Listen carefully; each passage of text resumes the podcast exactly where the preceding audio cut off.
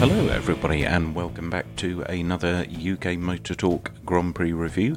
My name is Jim, and we're going to be having a little chat about the 2022 Mexican Grand. No, it's not the Mexican Grand Prix. It's, the Mexico City Grand Prix, but it's uh, it's the Mexican Grand Prix anyway. In the run up to the weekend, we had uh, the usual bit of uh, news and bits and pieces. The uh, the cost cap uh, saga involving Red Bull, which had kind of taken a back seat with the the unfortunate passing of Dietrich Mateschitz over the weekend of the American Grand Prix. Um, looks like it's all been concluded to to nobody's satisfaction, really. So I suppose that's the, uh, the whole idea of uh, an ADA alternative dispute agreement, something like that, I think. So, uh, yeah, I suppose uh, the idea of an agreement is that nobody's happy with it, but at least there's a uh, there's a line drawn under it. So, turns out the uh, the overspend of Red Bull was was actually it really was very minor in the grand scheme of things. They'd actually um, put in a few bits and pieces that they didn't need to put in, so that actually reduced their spend by I think it was about 1.4 million pounds. But there were a few things that uh, that Red Bull hadn't included, which should have been included. So the overspend was actually about 400 and something thousand pounds, which um, I suppose on a on a budget of 140 something million um, or euros, dollars, whatever currency this is in, um, but to uh, to overspend by 400,000 somethings when your budget is 140 million somethings actually isn't that bad to be fair. I thought that was, uh, reasonably accurate. I think, um, but uh, but nonetheless, they were the only team to go over it. Uh, so they have a, uh, a, seven million something or others fine, which uh, which seems rather steep to be honest. But it's uh, it's probably a drop in the ocean for an organisation such as Red Bull. Um, but what will hurt them more, I think, going forward, is the reduction in wind tunnel time. so they they were already facing having the least amount of wind tunnel time next year, being the reigning constructors champions.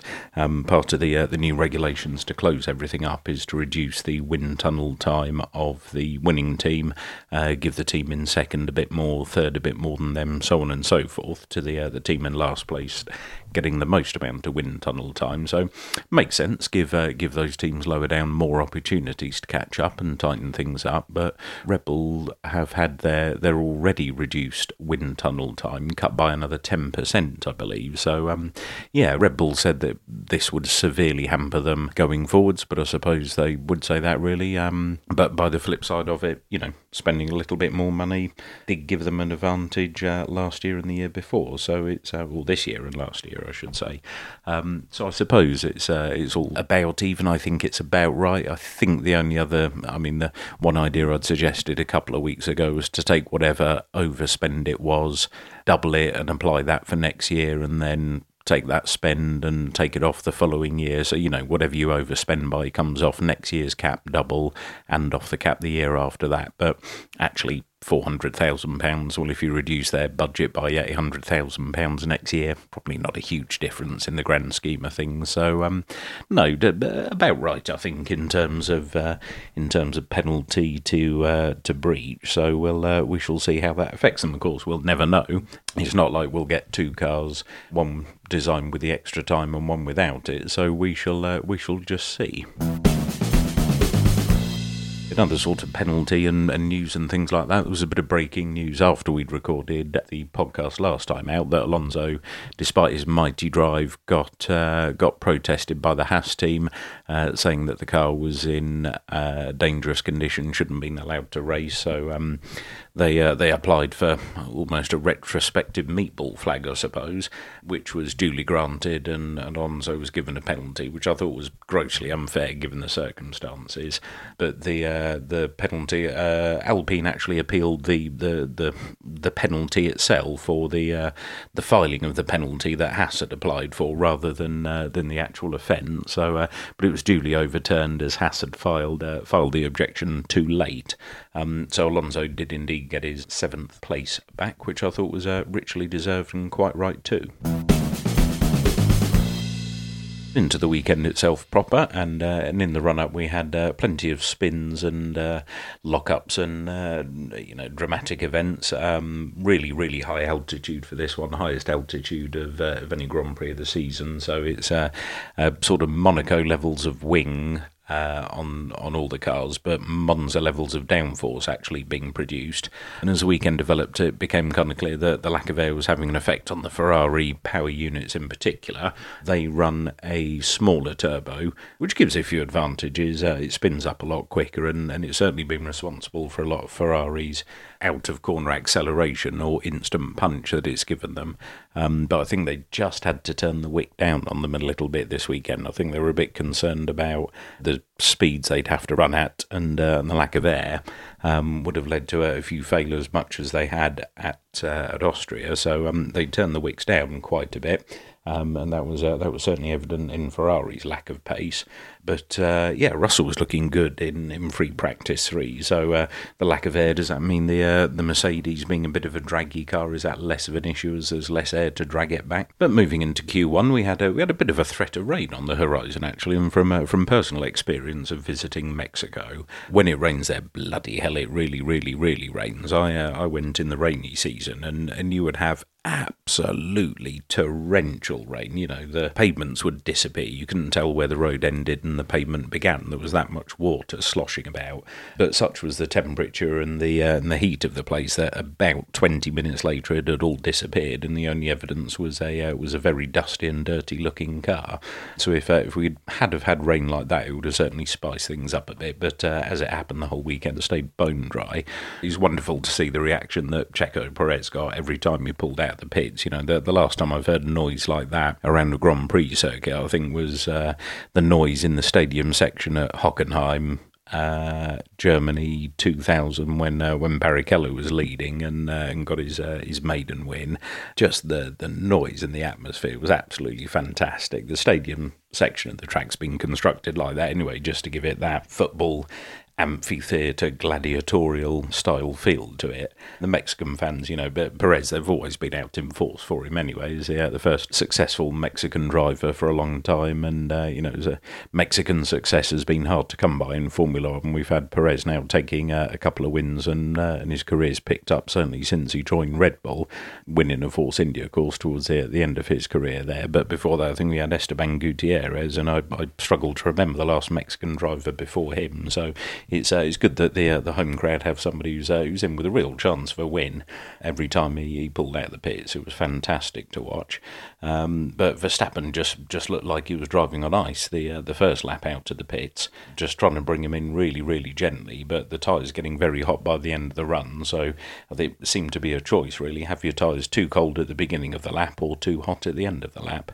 Mick Schumacher getting a, uh, a lap time deleted for uh, for being outside track limits at turn three, so we duly lost him uh, along with Vettel, Stroll, Albon, and Latifi. Um, so Aston Martin back to their, their sort of standard, uh, slightly poor qualifying form. But one driver who did uh, did stand out with a, hell of a turn of pace was Valtteri Bottas, absolutely flying in uh, in Q1. So be interesting to see if he can maintain that all the way through the session and straight into Q2 and uh, and straight away. Yeah, Bottas was bang on the pace again. We lost Magnussen, Gasly, Tsunoda, Guan Yu Zhou, and Daniel Ricciardo, unfortunately. But Ricciardo going a, a bit better than qualifying sessions of late. So out in Q2 as opposed to Q1. I suppose that's an improvement, but actually very, very close behind Norris. So looks to be getting a bit more out of the car this weekend. Q3, Perez out first and just had the entire track to himself and uh, and had the entire attention of the crowd to himself. He duly set the uh, the fastest time first, went on to a provisional pole, and that sent the crowd absolutely wild. But Verstappen, Hamilton, and Russell then coming through and, uh, pipping him. Hamilton getting a, uh, a lap time deleted for track limits at turn three again. Bottas very impressive again, uh, P5. Um, all, all the times coming thick and fast. Perez only managed third on his final run. Uh, Sainz only managed fourth. Leclerc pipped into uh, into fifth place, just edging out Valtteri. But Verstappen just extending his lead on his on his second lap out. Hamilton popping into third. Russell popping up into second, but his lap time was deleted uh, for uh, for running off the track at turn 12, just with no, not not running wide or um, you know disobeying track limits to try and gain an advantage. Just some absolutely horrible understeer through the turn there. Bottas jumping up into sixth position, so it was a good uh, good session towards the end. Lots going on there, and people going quicker, and, and it was uh, yeah kept you on the on the edge of your seat till the end of it. Um, but the uh, the top ten was Verstappen, Russell, Hamilton, Perez, Sainz, Bottas. Leclerc, Norris, Alonso, and Ocon. So, yeah, Bottas managing to outqualify Leclerc in the Ferrari. That's a, a stunning achievement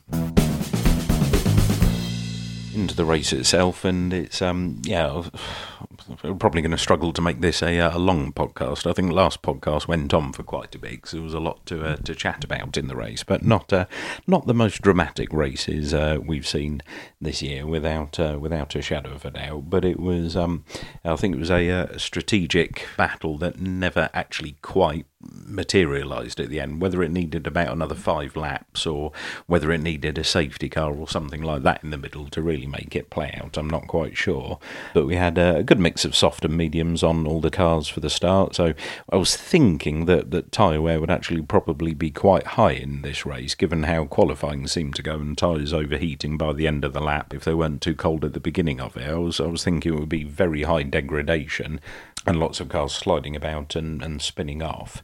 We had a good start for Verstappen, just perfect launch off the line, um, led into turn one, and, and off he went. Just behind him, we had uh, Hamilton, uh, slightly better start of the two Mercs, and, and, running Russell out of room on the exit of turn three, which allowed Perez to get a, uh, very good run on him and get Russell into the next corner. Again, cue uh, rapturous applause from the Mexican crowd. Very close scrap between the Ferraris, too, as well. Uh, Sainz just managing to maintain the upper hand between the pair of them. Out the front, we, you know, we didn't get much for the first 9, 10, 11 laps. It was just status quo out the front. Uh, Verstappen, uh, we, we thought he'd be stopping first, so it looked like Hamilton was just biding his time.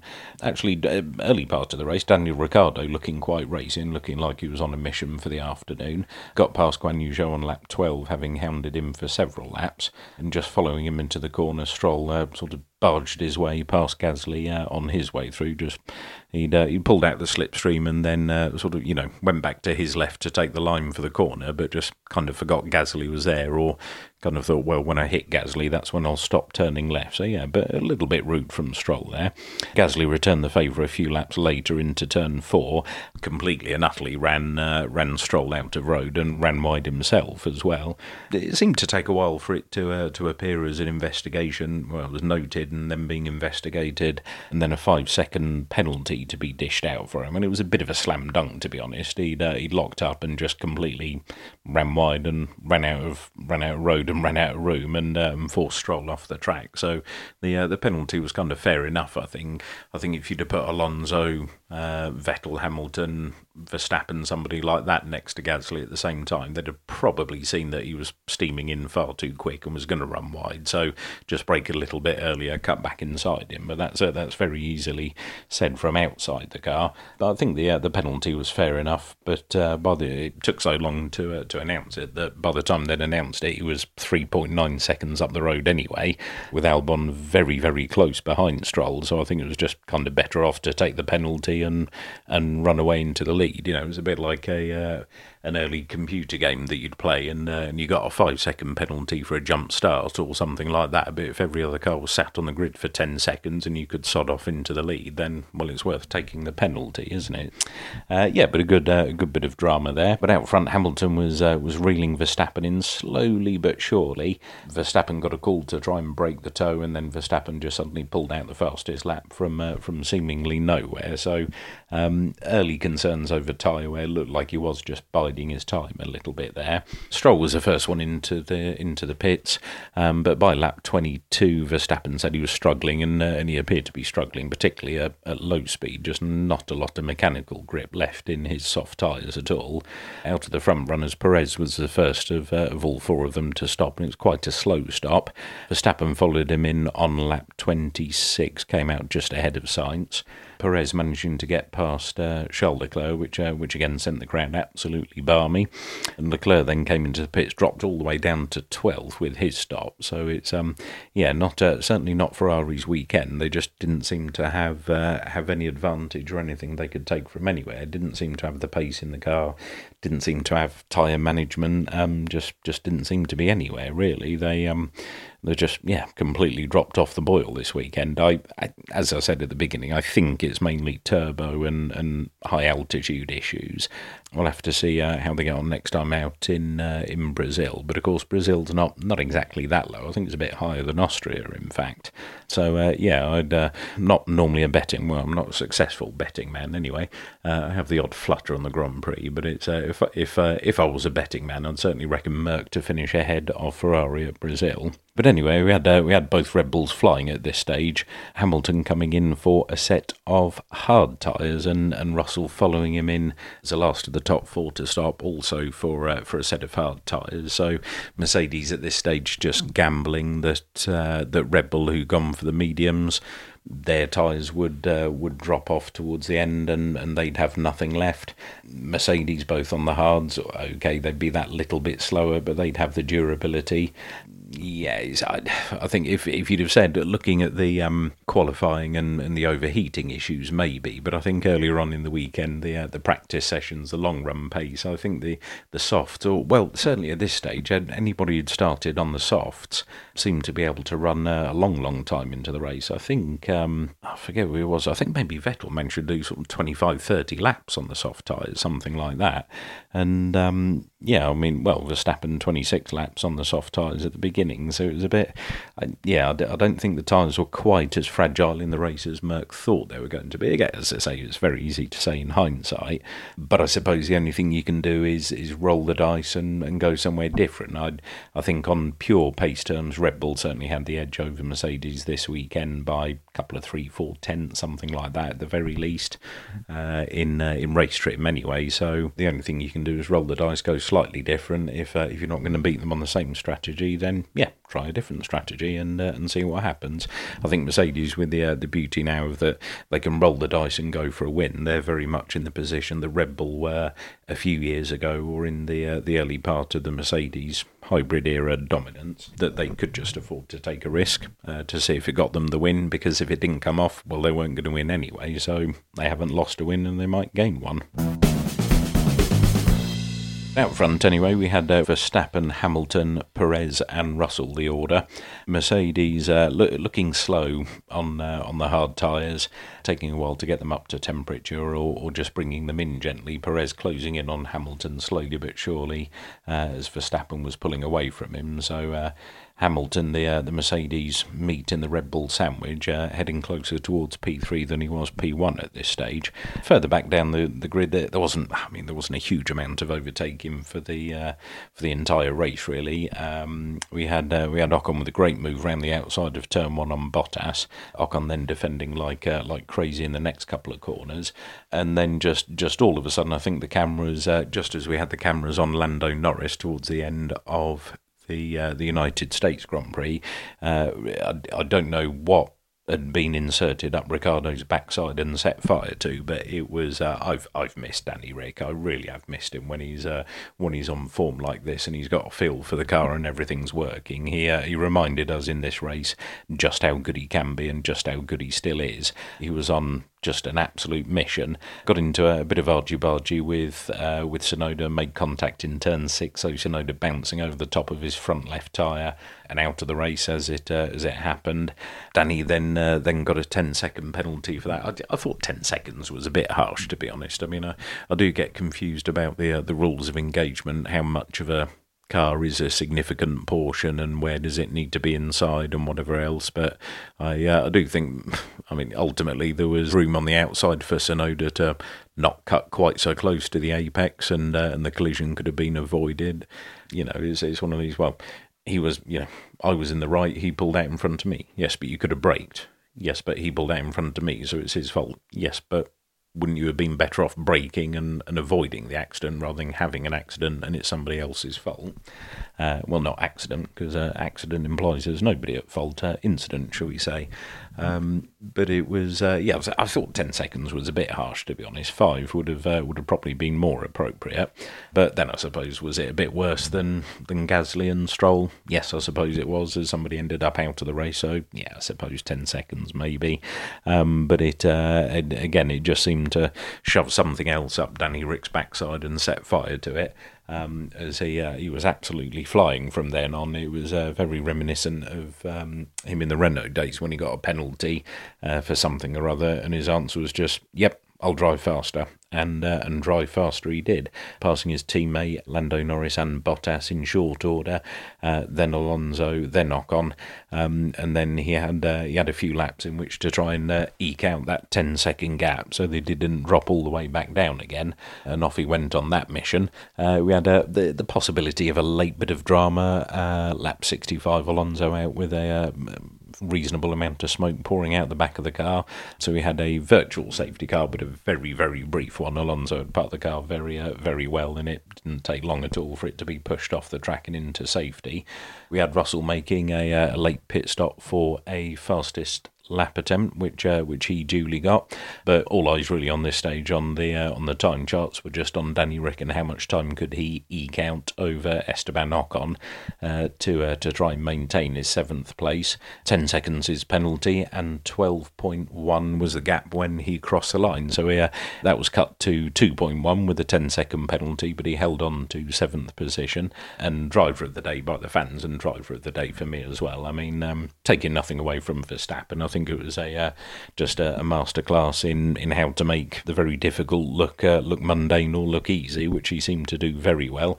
Uh, every time Hamilton did try and nibble a bit out of him, he, he had the pace in spades to answer it and uh, the 46 lap stint I think he did on the on the medium tyres. Managed them very well and they lasted very well. Mercedes not uh, not with the pace or with the tyre drop offs on the mediums from the Red Bulls to challenge them at the end. I'd, say maybe another 5 10 laps maybe if there'd been a safety car in there to spice things up a bit.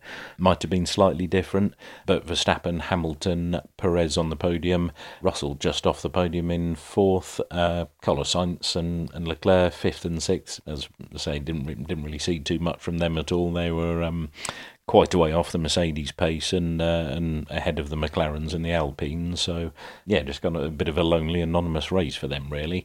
Um, all uh, all eyes on Danny Ric towards the end. Uh, he finished in seventh, Ocon in eighth, Norris in ninth, and Bottas rounding out the top ten. So uh, a good result for Bottas. First points he scored for uh, for quite a while in that team, and a good reward for uh, for some impressive uh, impressive pace this weekend out of Valtteri. So not too much else to uh, to say from the weekend. Really, we've got a we've got a weekend off this weekend.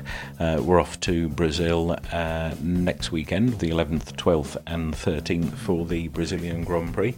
So tune in for that, and we'll have a uh, we'll have another race rundown very shortly after the race. In the meantime, do have a look at us on uh, on all the various social media channels. We are at UK Motor Talk pretty much everywhere, and all that's left to say is thank you very much for listening, and uh, I will talk to you next time. Take care. Bye for now.